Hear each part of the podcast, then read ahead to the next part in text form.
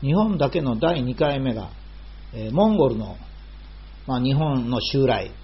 一般的に元寇と言われますね。まあ、このことがですね、まあ、日本だけ一つのことが起こりました。えー、モンゴルというのはですね、13世紀にですね、まあ、急激に力をつけまして、まあ、ジンギス・ハーンという極めて優れた大将がいたこともあるんですけど、歴史的に見ればですね、ある民族というのは時々爆発しますね。非常に古くはエジプト人、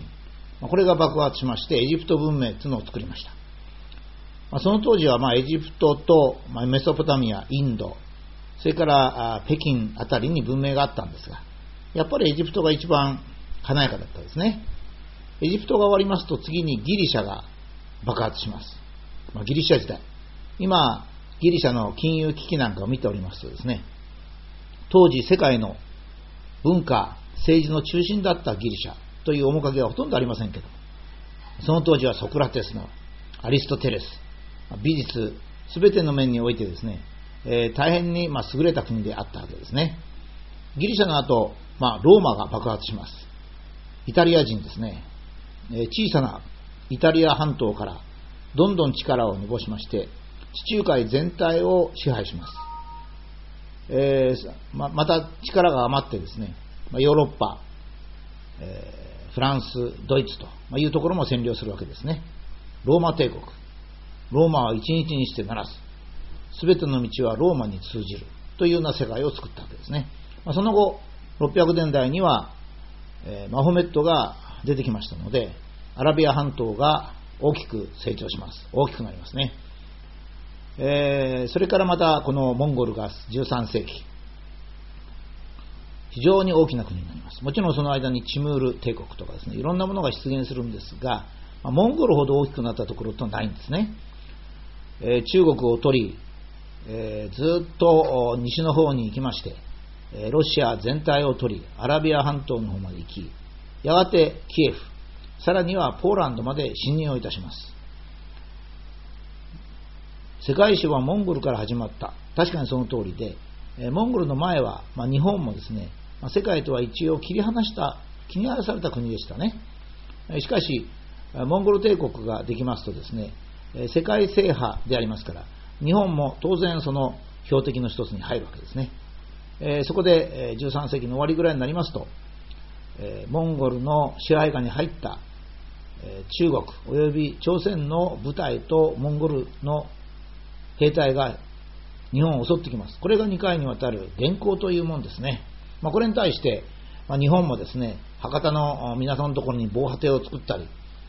えー、あのみんな御家人とかですね、侍を集めたりしまして、え防戦をいたしました。その当時日本もですね、え鎌倉幕府が始まって、えすぐでしたから、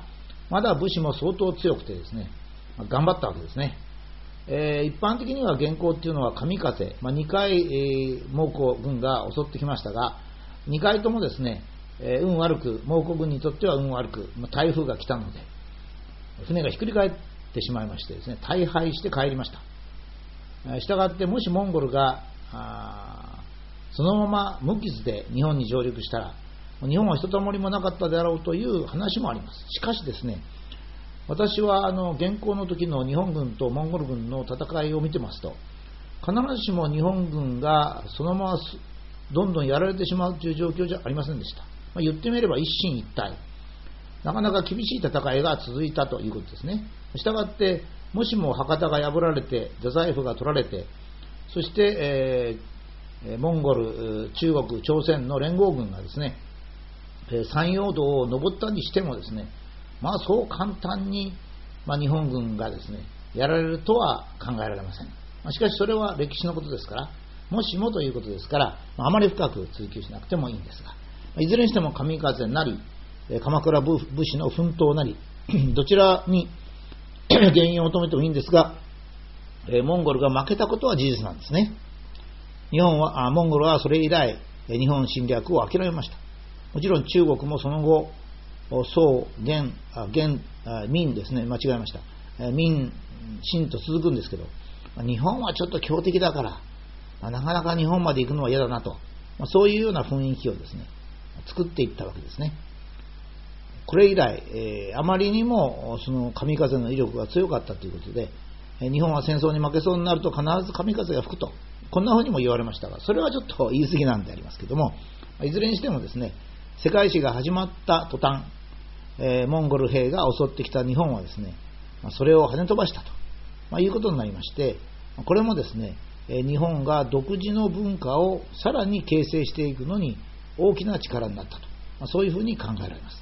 まあ、歴史というのは非常に面白いもんで、まあ、先ほど、えー、モンゴルもですね、13世紀に爆発してものすごく大きな国になったんですが、まその後のモンゴル人はそれほど活躍しておりません。それを悪く言うことはできないんですね。エジプト人もイタリア人もギリシャ人もそれからアフガニスタンあたりも一度ものすごく力をつけたことがあります。またモンゴル人もそうですね。歴史的にものすごい勢いで発展した後は、やはり民族が疲れるんでしょうか。しばらくはじっとしてですね、2000年、3000年経って、またその民族が勢いを盛り返すかもしれません。まあ、その歴史的な一つでした。しかし世界史的に見れば、モンゴルのことで世界史が誕生しました。その時に日本はモンゴル兵を、モンゴルを破ったので、結果的に日本はですね、独自の発展を遂げると。こういうふうになった。それがですね、現在まで実は続いておりまして、2012年の原発の爆発事故という、まあ、遠因を探ればですね、えー、モンゴルが日本に襲ってきた時にあると言っても過言ではありません。えー、碁を打つ人が非常に名人はですね、碁の端の方の番に打った石が、碁の逆側の番にも影響を及ぼすという実感を持っておりますが、この歴史なんかもそうで、広い空間、長い時間の中にですね、それぞれ一つ一つのことが実に深く関係しているとまいうふうな感じがしますね。